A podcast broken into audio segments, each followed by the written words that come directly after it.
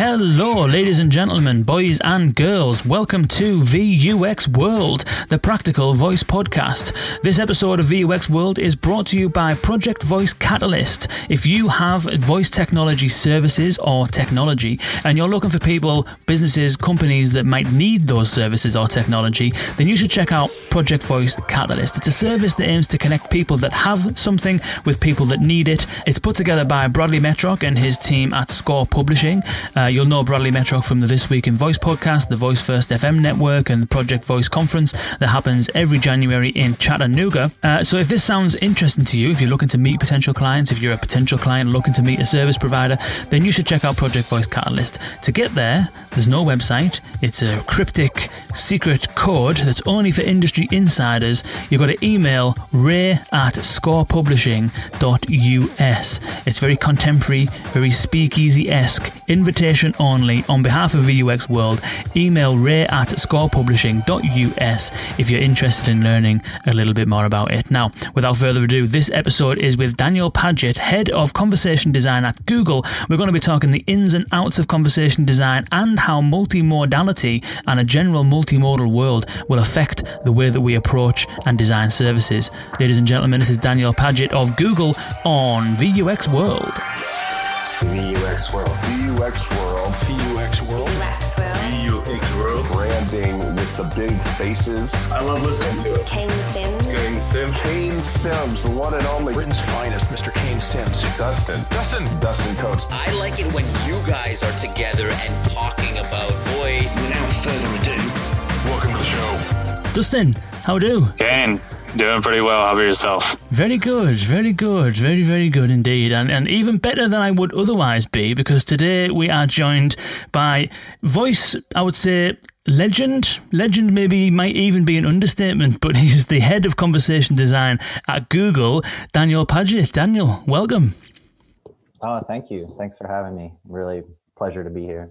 It's an absolute pleasure to uh, to have you join us, and and you know I think that we, we've had uh, John Bloom on in the past, who is a, obviously a, colleague of yours, and uh, I'm really super excited to to speak to you because when we kind of first spoke, and I was kind of like mentioning about there's like a few there's there's a few people who've got like everyone thinks that this voice stuff is like really new and it's blossoming and it's kind of like you know it's really nascent and stuff but there's like a handful of people who've been there and done that for for the last 10 plus years. Uh, and they're kind of few and far between.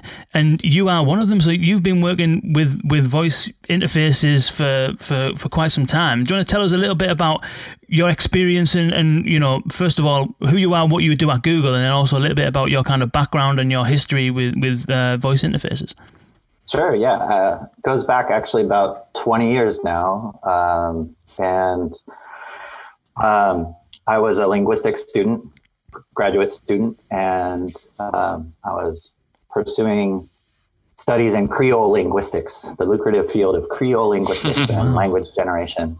Uh, what, really what is creole stuff. linguistics So, Creole linguistics is a study of Creole languages around the world. Um, I think there's something like 350 of them. Uh, and it's really about uh, looking at when languages come in contact and uh, what that means uh, for our understanding of how languages form.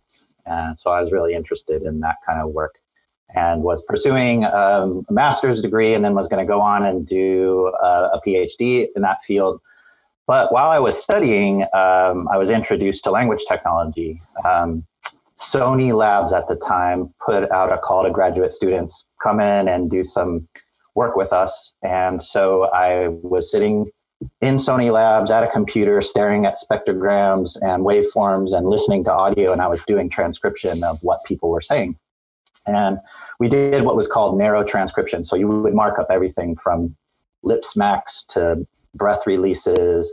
We would show uh, where there were losses on language, like, you know, where people would drop certain things or add certain things. So we are just getting really narrow on the definition of what was happening in the audio signal. And they were feeding that into uh, basically a speech recognition and natural language understanding system. And at the time, they were using it for two very specific things. One was a. Uh, do you remember that dog? It was Aibo the dog. It was that little toy dog. It was a white dog, Ah, and you yeah. could tell it, you know, sit, stay, roll over. I think they still have them today. Yeah, but I know what you uh, mean. that was one product, and then the other one was a GPS navigation system for Japan um, that they were working on. So these complex models to serve a little dog. They were doing those were the products at the time. Anyway, um, I just became fascinated with the technology, and um, I uh, between uh, you know transitioning into uh, my the PhD program, I actually got a job uh, at a at a firm that was using the technology, and uh, I liked what I did. I liked paychecks. So I postponed for a year, and then I postponed for another year, and then I finally just kind of gave up on grad school. And I've stuck with the technology ever since, and I've done a lot of consulting for enterprise, and um, then I worked in enterprise uh, uh, at Walgreens, actually in the Midwest, um, at their headquarters there, and then now I'm at Google. So Wow. So tell us a bit about. Uh, we'll, we'll maybe delve back and we, we can kind of. I'm in, I'm always interested in asking, uh, and I think we asked John the same question about what your observations are in terms of what's changed over time. But before then, to set some context, do you want to give us a, a bit of an overview and an oversight of, of what you do at Google?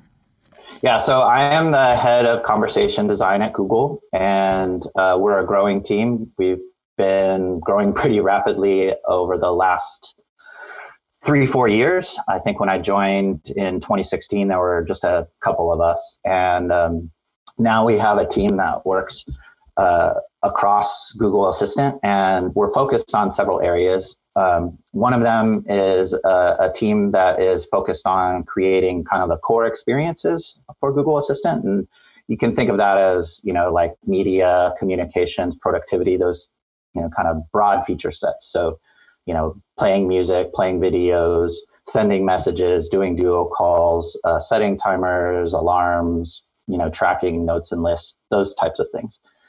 We also have people who are focused a little bit more on, um, I guess, longitudinal behaviors, more about engagement with Assistant and what that looks like, say, the first time you use Assistant versus, you know, something, some interaction, say, months down the line or on a different device. Um, we also have folks who, who are really focused on, I guess, what I would say kind of like core interactions um, and repeatability. So they're looking at how do we scale, you know, this type of design across the ecosystem that, that Google is building. Uh, how do we uh, hand over some of the basically make it easier for everyone uh, to, to build these experiences uh, across this ecosystem. What is there that is repeatable and uh, and scalable, and um, how do, how do we design for that? And then we also have a, a couple folks who are focused on uh, outreach and I guess you could say inreach. So uh, people that I think you're aware of, like Cathy Pearl, Wally Brill, um, they've been uh, focused on uh, educating uh, people both internally and externally and working with internal teams who are interested in this stuff um, and also working with the developer community um, and uh, and just kind of highlighting some of the best practices and the things that we've learned with with people inside Google and outside Google. Cool. That's uh it's it's only when you hear it laid out like that that you. Re- I mean, everyone everyone is aware of Google Assistant. They know the scale of it, the size of it, um, you know, the the billion devices that it runs on, etc., etc., etc., and the, the size of the task at hand. But it's only when you you hear how things are actually organized and structured that you realize how complex it gets and how also how detailed that it gets like planning for how how the interactions change over time and, and all that kind of stuff is is fascinating stuff isn't it? Yeah, yeah, it's it's uh, highly complex, and you know, I would say that's kind of what's that complexity or that level of complexity is actually kind of what's different than uh, between what we're doing now and what we were doing, say, you know, 15 years ago. Um, yeah, there's there's a lot more there to deal with. Yeah, it's, um, Daniel, do you ever read Hacker News? Uh, at times, yeah. Do you ever read the comments? No. Yeah, the reason I, I say that is because one of the recurring comments I see on Hacker News is why does tech company need X hundred or X thousand people working on something?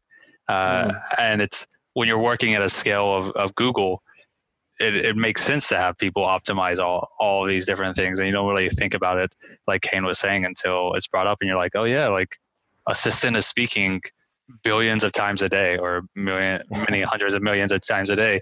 It makes sense to throw a dozen people on on this one small thing because it impacts so many people. Yeah, it's not, it's um, you know there's the experience, the interactions that we have to create, and then you have to land those on a multitude of devices, and then you have to land them in a multitude of languages. I think we're you know up over thirty now worldwide, um, and and so yeah, massive teams are required to do this type of stuff uh, with inequality at scale. That's for sure. And we'll we'll move on um, to to chat about some of the, the some of the, the specifics of what you've kind of alluded to already, which is that you know Google Assistant isn't a smart speaker; it's an ecosystem that exists on any amount of devices and growing, you know, wildly. Um, so we'll kind of get onto that, but first something probably a bit more topical, which which um, is everyone's dealing with at the moment. You know, given that everyone's the situation with with COVID, etc., and uh, you know, the, there was various stories around things being removed that were like you know COVID skills, actions, what have you. But then, thankfully, what's happened is every all all of the main platforms really have kind of come out and they've actually kind of offered some some real proper kind of guidance and things like that. So do you want to kind of explain a little bit about what Google's doing uh, to to try and help and assist people during this kind of COVID time? Yeah, sure. Um, you know, uh, it really has been, you know, all hands on deck, and it's great to see uh, from the inside. I, I have to say, um, the Google Assistant team has really stepped up in this regard, um, making sure that people have the information they need and that we're answering as many queries as we possibly can about this. So, um, we have people uh, and we've seen spikes obviously in requests for information on things like you know symptoms treatments prevention. And so we've been uh, serving and surfacing responses from the world health organization. Um, people can also ask uh, you know about the latest on coronavirus and we'll serve up news from verified sources. Um, for um, people on their mobile phones android and ios accessing assistant and the snapshot view that is available to you. We're, we're um, putting cards there and information uh, in kind of a proactive way so that people can get at it more quickly. Um, and all these things are evolving, of course. So as things evolve, the information is updated, and we look for other opportunities to serve information up to our users.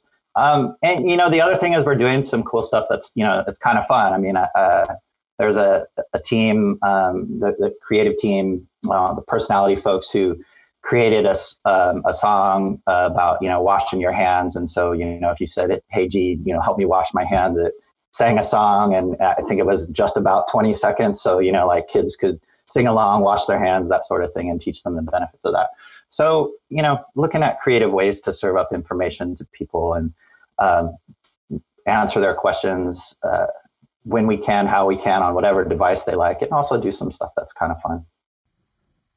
Cool. That's good. That's good. It's uh yeah, it's it's a challenging time for everyone, isn't it? And I think that what we've what we've seen through, you know, speaking to various people and, and reading various things is that in in a time like this when everyone's spending more time at home, the smart speakers in particular, well, mobile usage is up anyway, but by the most, like 48% up or something like that.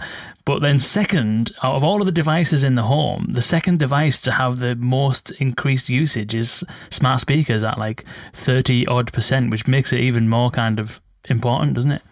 Yeah, it's pretty amazing. And uh, I'm really, frankly, just glad to be a part of it and to be able to uh, work in a space that is uh, providing that that information to people at that scale. I think it's really cool. Mm.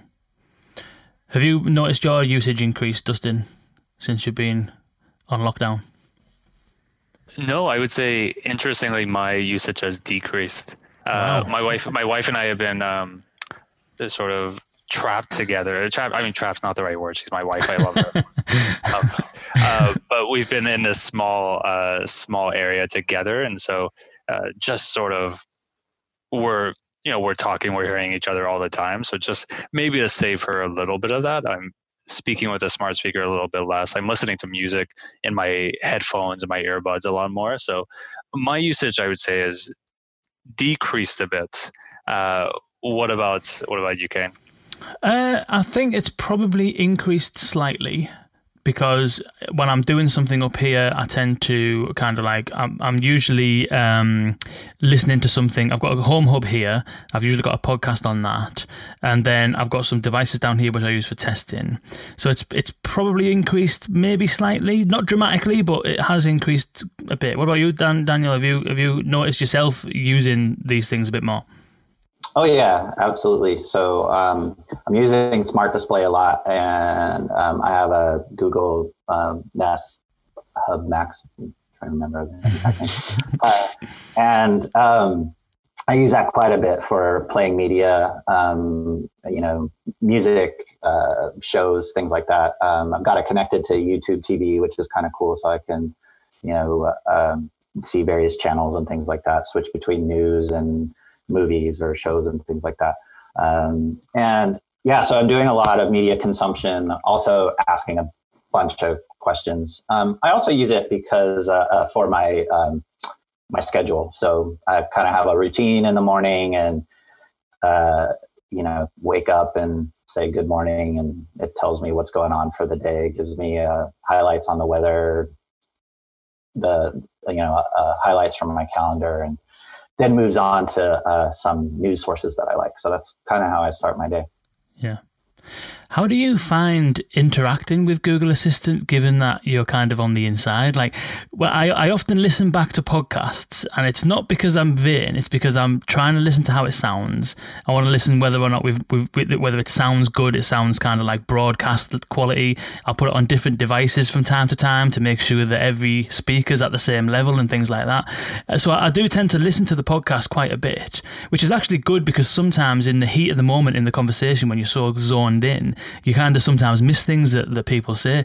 Um, but I'm I'm not listening to it as an end user. I'm listening to it as a producer, and I'm thinking, how can we make this sound better? Is that the same kind of thing, the vibe that you have when you interact with Google Assistant, or do you just use it as you would use it normally? Uh, I wouldn't say it's one or the other. It's kind of both. There are certainly things where you know at times you know it'll kind of catch my ear or my eye, and, you know, we have a mechanism so that I can file a, a bug and say, you know, hey, I think this could be improved. So uh, sometimes I'm not paying attention to that at all. And I really am just trying to get the thing done that I want, get the answer, do the action, whatever. And I'm not really conscious, you know, per se of, of, uh, you know, the quality or, you know, those little, those little things. And then other times, yeah, I'm, I'm poking at it or, you know, actually, uh, sometimes I'll read something, you know, where somebody is saying like, "Hey, this was, you know, this thing was launched and they're doing a review of it." So I'll go and see how if if their review kind of matches my understanding of what we did and think through some of the differences and whatnot. So yeah, kind of varies on my level of attention when I'm doing that kind of, that usage in the house. Nice. So we mentioned your experience. Um, we're going to get into talking about kind of multimodality, and because you've, you kind of alluded to that a little bit in, in the kind of setup and stuff. So we're really interested in diving into that. But what what I'm always interested in, as I mentioned previously, was that for someone who's kind of got as much experience as you have, and you mentioned that you were, you know, when you were working at Sony, literally transcribing stuff to, to feed the speech recognition engine. You've obviously kind of like been around and, and experienced it in the kind of earlier kind of days of the tech, as well as now, where you know you've mentioned that the teams only got so big because things have got so complex. What are some of the things that, that you've noticed have kind of like changed, either either in the the technology or in the industry or from a user behavior standpoint or what you, what do you think are some of like some of the positive differences that you've seen over the last sort of 15 20 years well uh, certainly uh, changes in the core tech the core technology um, and massive improvements frankly like uh, you know so when we're talking about speech recognition natural language understanding natural language generation, even you know, voice authentication, being able to understand who we're speaking to. Um, these are significantly better than they were, you know, when I started. Just massive step changes. Um, I mean, like as the as the industry matured, you know, I, I got to watch a whole lot of improvements over time and things that different companies were doing. Um, and, uh, you know, worked with it pretty much every platform there was. So, uh, got to see this progression. And, you know, in the last like 10 years, you know, companies like Google, frankly, you know, even as an outsider before I joined, I was really impressed with, with uh, what I saw coming out of Google. And, and now that I'm on the inside, uh, it's, um, it's just amazing stuff what, what this team uh, and the teams working on these technologies are doing. And so that that's one of the main things is just that the tech uh, has just really, really improved.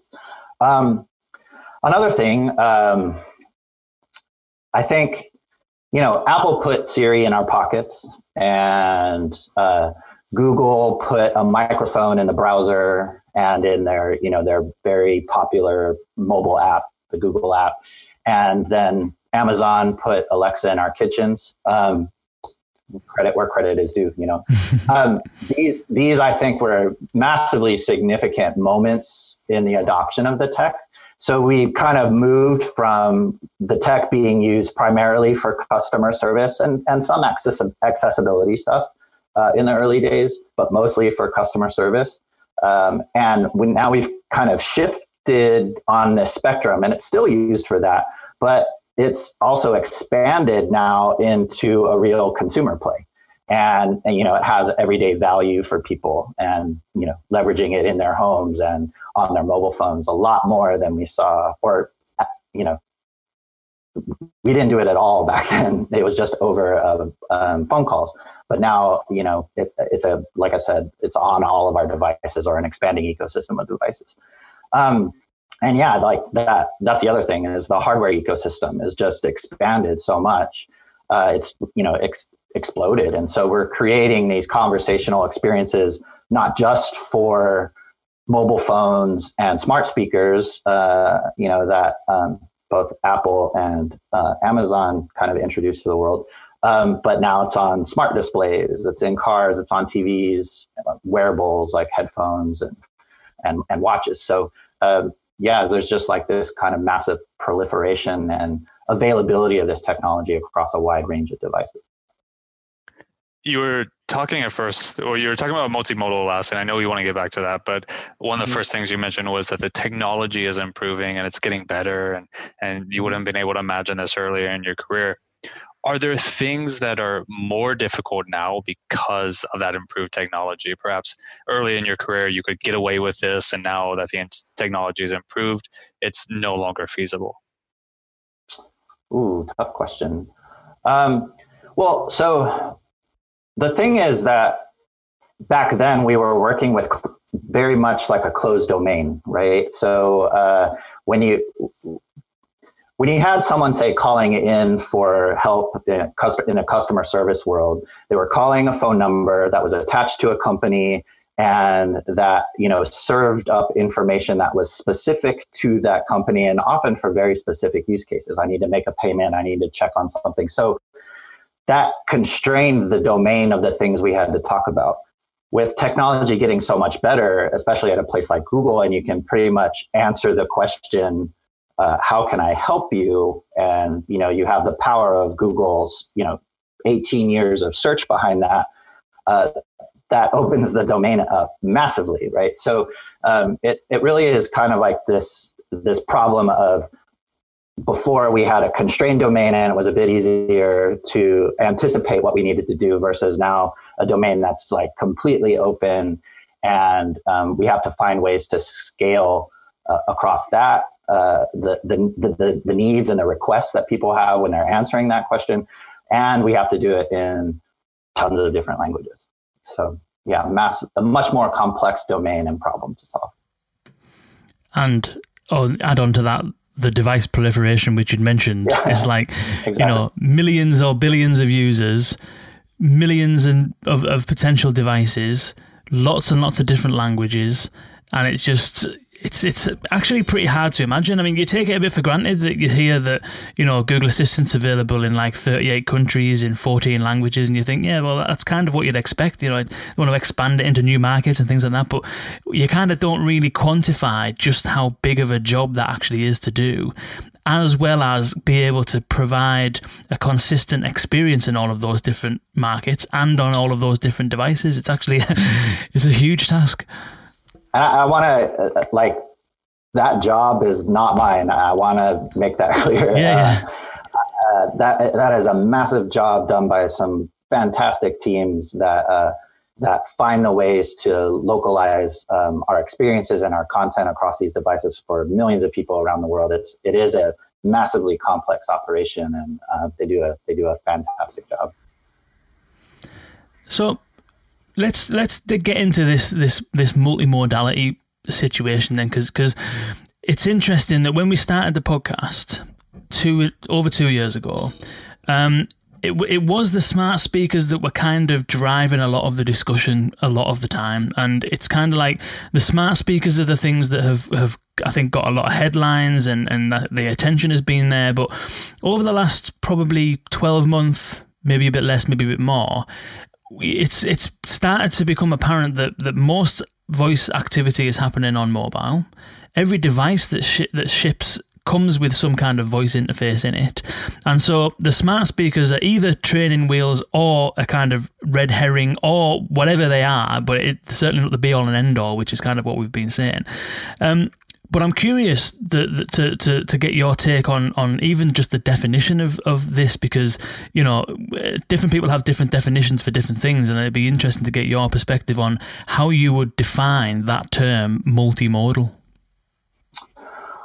Well, um, so multimodal has been around for a while, frankly, like in its kind of base, uh, basic definition of multimodal. And, uh, you know, what you're talking about there is multiple signals, uh, linguistic, oral, haptic, visual, um, all contributing in a way to uh, understanding of a composition, right? All these things kind of coming together to uh, to make something meaningful for the user. So, you know, we have that multiple inputs, multiple outputs on you know mobile phones and mobile apps right it's like it's the orchestration of all of those things into this singular experience and that's multimodal um, when it comes to what we're doing now with this ecosystem yes is it multimodal yes it has multiple inputs and multiple outputs but uh, the thing that i like to talk about is the fact that you know this is what's different here is that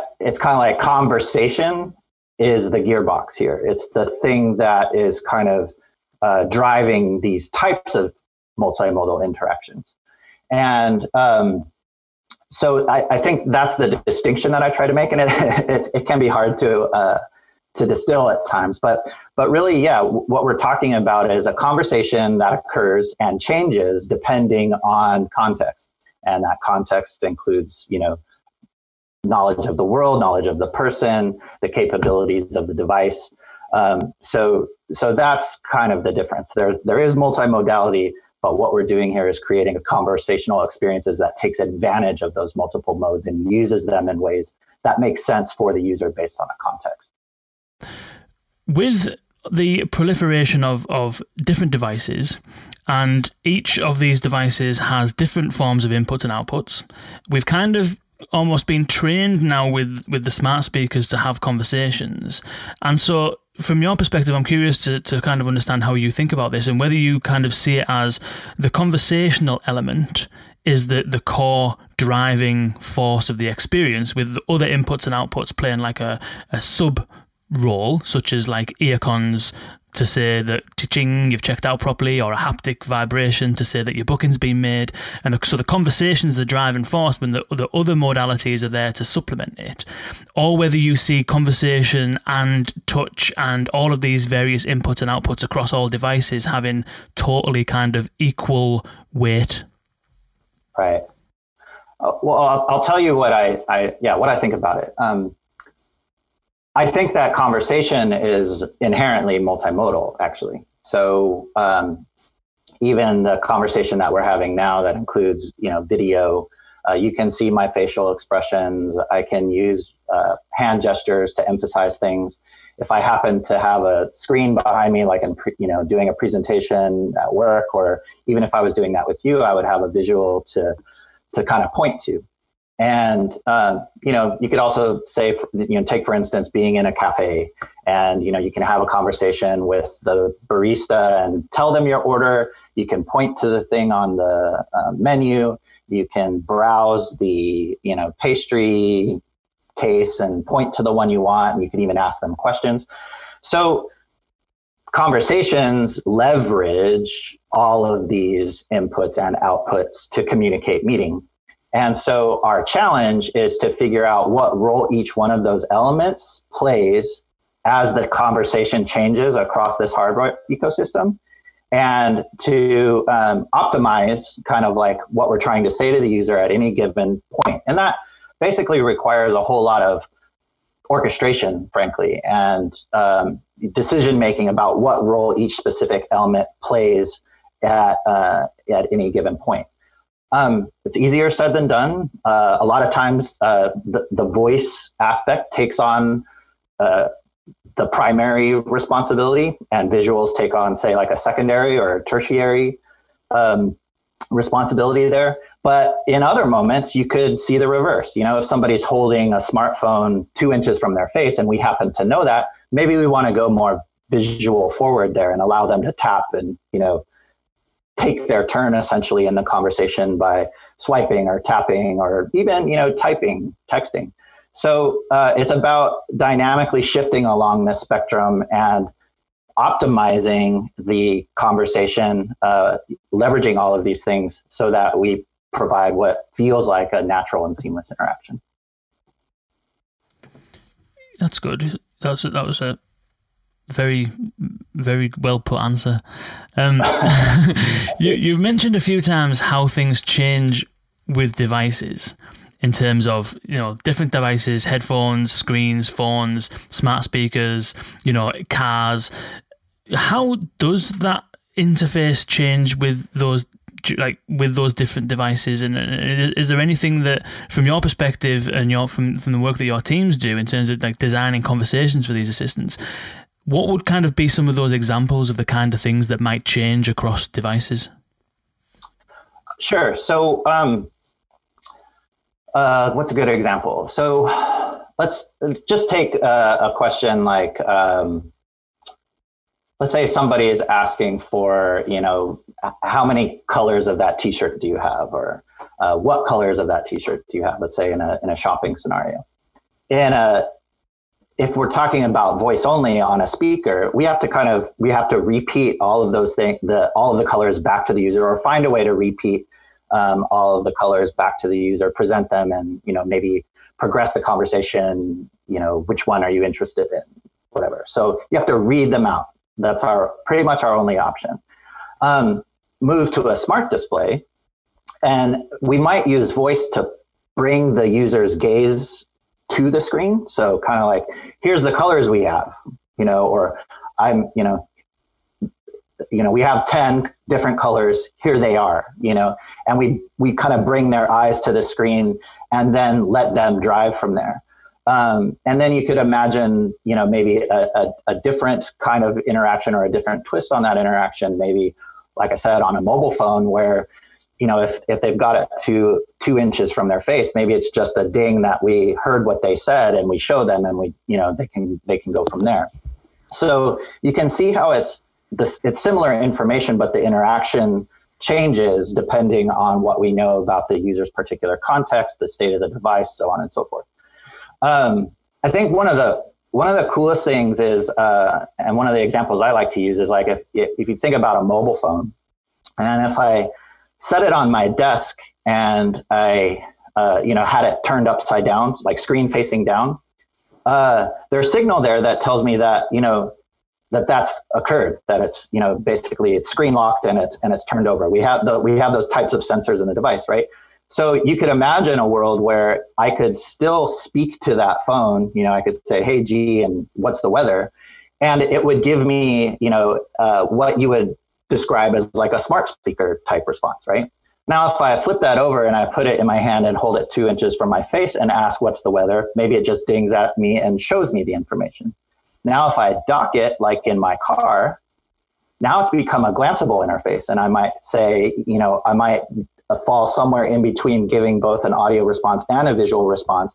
And that visual response would also change somewhat so that the information is larger, the, the salient information is larger and really easy for me to grasp and understand.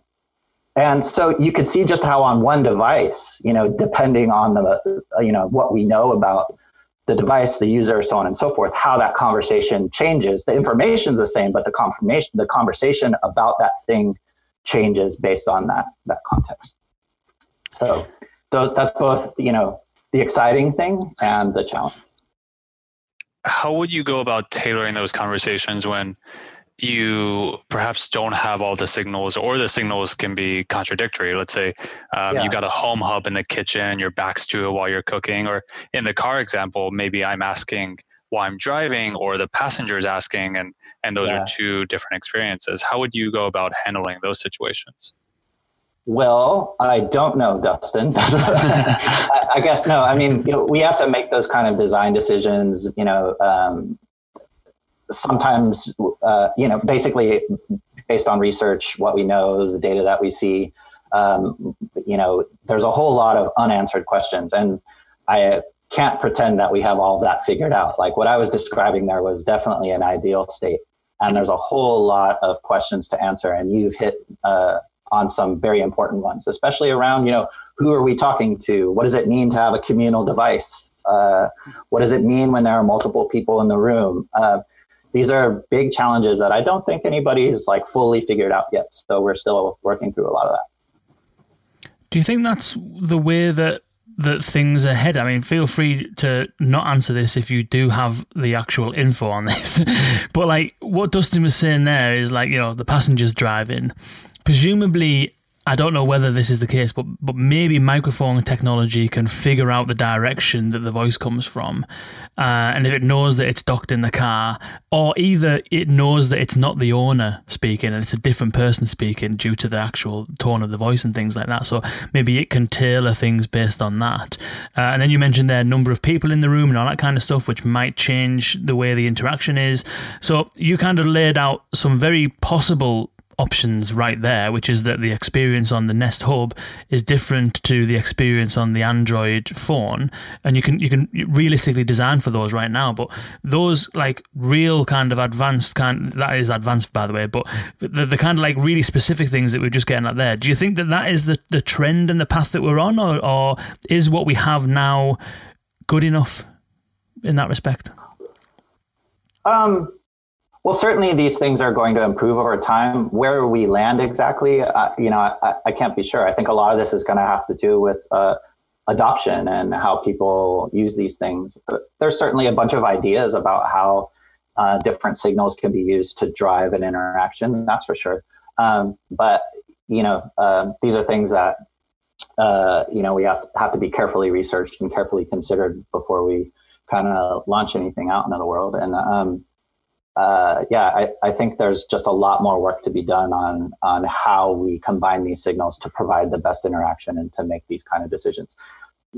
Maybe maybe we won't. Maybe we will. I, I really just don't know right now. Are you seeing um, through through the work that you've been kind of doing? Are you seeing that? that these different devices and different ways of interacting with the devices are changing consumer behavior. Like, so for example, there was that research that a few year back that said that most people that have smart speakers, as a byproduct of having that smart speaker and interacting with it, voice assistant usage on the mobile phone goes up. And and there's things like that where like you know if you if you have a conversation with an assistant over time, maybe you'll trust it a bit more. I, have you noticed any of those kind of things where that these different devices have had an impact on consumer behavior? Well, I can definitely confirm, like, you know, kind of what you said there about, you know, like smart speaker adoption driving um, usage of these types of technology on there, there, there, at least there seems to be a correlation for sure. And then, of course, you know, people that have multiple devices, of course, there's you know uh, new behaviors that are popping up around that. Um, just simply because they have kind of this ecosystem now and, and they can access um, this kind of information whenever they want from wherever they want.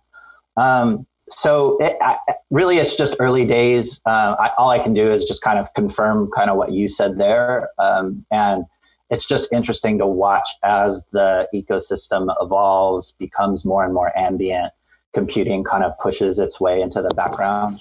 Uh, it's just fascinating to watch uh, what's going on. So we've spoke about some of the, the different design choices that you might use or take when you're creating experiences for different types of devices. And, and, Dustin kind of alluded to some of the challenges there in terms of is the person driving or not? Have they got their back to the device and stuff like that? Uh, those seem like challenges, but are there any other challenges that you're facing or that you've noticed or overcome through trying to figure out how these interactions differ depending on the device that's being used? Well, I, I guess I would just say broadly, it's been a challenge to even begin to think about that. I mean, um, it, it's just not something that's really existed previously, you know. So, you know, we talked about the history here of voice and language technologies, and again, there was that constraint before that meant that we were just dealing with pretty much, you know, voice in a constrained domain, and so shifting to a world where there are these multiple inputs and outputs, that orchestration uh, uh, across this ecosystem again become is, is massively complex and figuring out the trade-offs uh, that help us optimize the experience given that particular context. It's one thing if you're to go off and design you know for that specific surface you know and and maintain uh, that type of uh, you know, org or organization like a design and engineering team that's very hyper focused on a single device.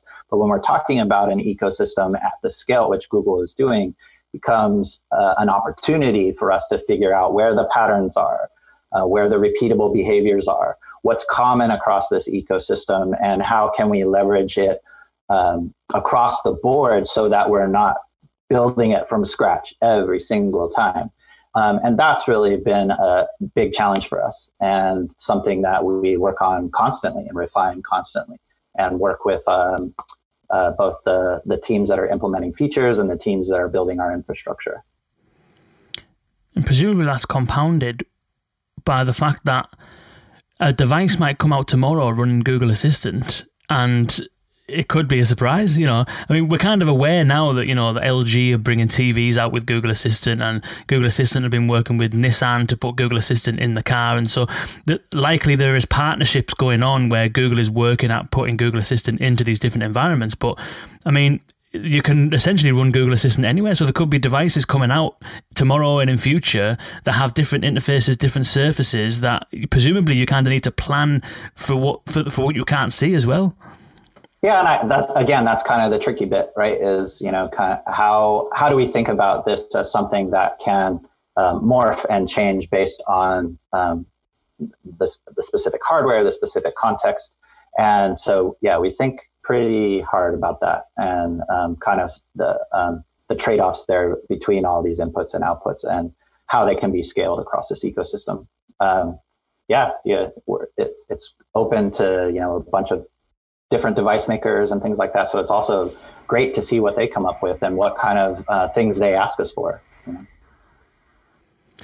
And probably you mentioned this earlier on around one of one of your teams that works on how the interaction with the assistant changes over time, and how maybe even how the interaction with the assistant on different devices change over time. But how does that look like what are some of the sort of examples that, that that happen where the assistant might change the more often you use it sure um, so first of all the, uh, you know there's this idea long-standing idea in you know software development and app development where you kind of have you know first run use versus everything else. And so there's a lot of guidance up front. So you, maybe you could think about it as, you know, like novice, uh, shifting from novice to expert, you know, and there's probably a whole bunch of steps in between.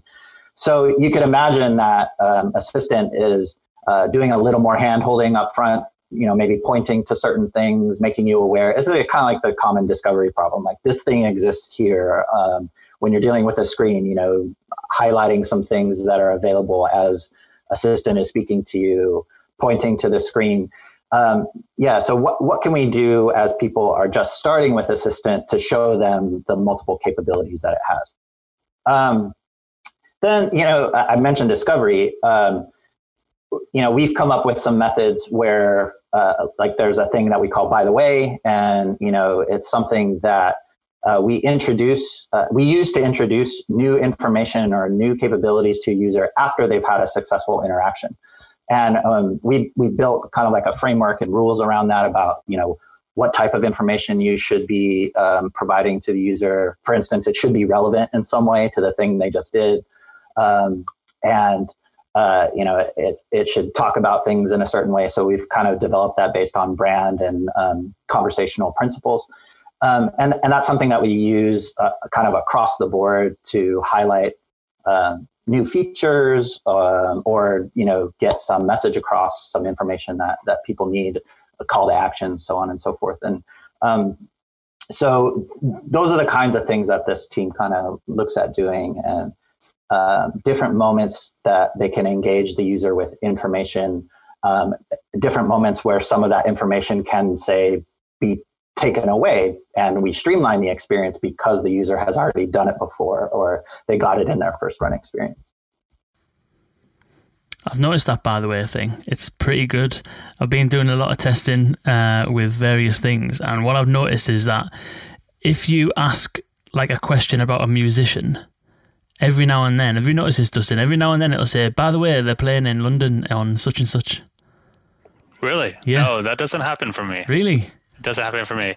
The by the way that I get um, because I've had to change my Wi-Fi password surprisingly a lot the past year, and so I have to re reinitialize Assistant. Is by the way, you can say good morning or, or something like that. You can add this to your to, to your morning routine. That's yeah. that's one that always sticks to me. Yeah, um, and it sounds like you're getting it multiple times, which to me maybe is something we should look into. yeah, tell me where to file a bug report. I'll, I'll make that happen. I'll do it for you. I'll do it. Okay, that's class. So, any any kind of um, any other kind of final bits of advice that you might give people who are who are considering or in the process of creating a multimodal kind of uh, experience, or any kind of resources that you might be able to share about where people might be able to go to, to learn a little bit more? I know Google produces and publishes quite a lot of uh, quite a lot of stuff. Yeah, um, yeah, I get asked this question a lot. Uh, particularly, students reach out quite a bit. Um, people uh, who are doing like uh, HCI at schools and uh, master's programs and things like that. Um, and the, one of the first things I say is um, I think that people should be picking up anything by Clifford Nass published a while back. I don't know if you're familiar with him, but uh, he was at Stanford and he wrote a couple books. One was Wired for Speech, and the other one was The Man Who Lied to His Laptop. Um, those are just great books and um, talk a lot about the, the language interface and uh, human reaction and kind of how we're bringing all the things that we uh, have with human to human conversation. We're bringing those all those same things to human to computer uh, interactions as well. Um, then uh, maybe not surprisingly, maybe not surprisingly, uh, I also recommend books by two people on my team. Uh, Cathy Pearl, who you're familiar with, wrote uh, Designing Voice User Interfaces. Uh, and then James Giangola, uh, he wrote a book a while back called Voice User Interface Design. Um, seminal book. I read that early on when I was getting started and was definitely a life changer for me there's probably a lot of information there that you know was a little bit more tied to kind of what we were doing then, but the the principles there are just like spot on and still ring true today. Um, and then I guess the final thing is I you know direct people to design.google.com. Um, we've started publishing there, um, and that's kind of like Google's broad design um, information outlet, and we've got a space on there where we're publishing content, videos, and posting um, articles and things like that. Um, there's also a link from there into our um, uh, our framework Uh, we produced something for the Actions on Google team uh, several years ago, and that's evolved over time. And it basically uh, talks through the principles of conversation design and some best practices and uh, some patterns and components that people can uh, leverage as they build their actions. Cool. Well, Daniel, this has been absolutely immense. Thank you so much for, for sharing all of that that perspective is, is is fantastic, and you know your knowledge is immense, and we really really appreciate the uh, the time that you've spent with us and, and everything that you've that you've shared. Thanks so much for joining us. It's been immense. Thanks for having me. I really enjoyed it. It's been great.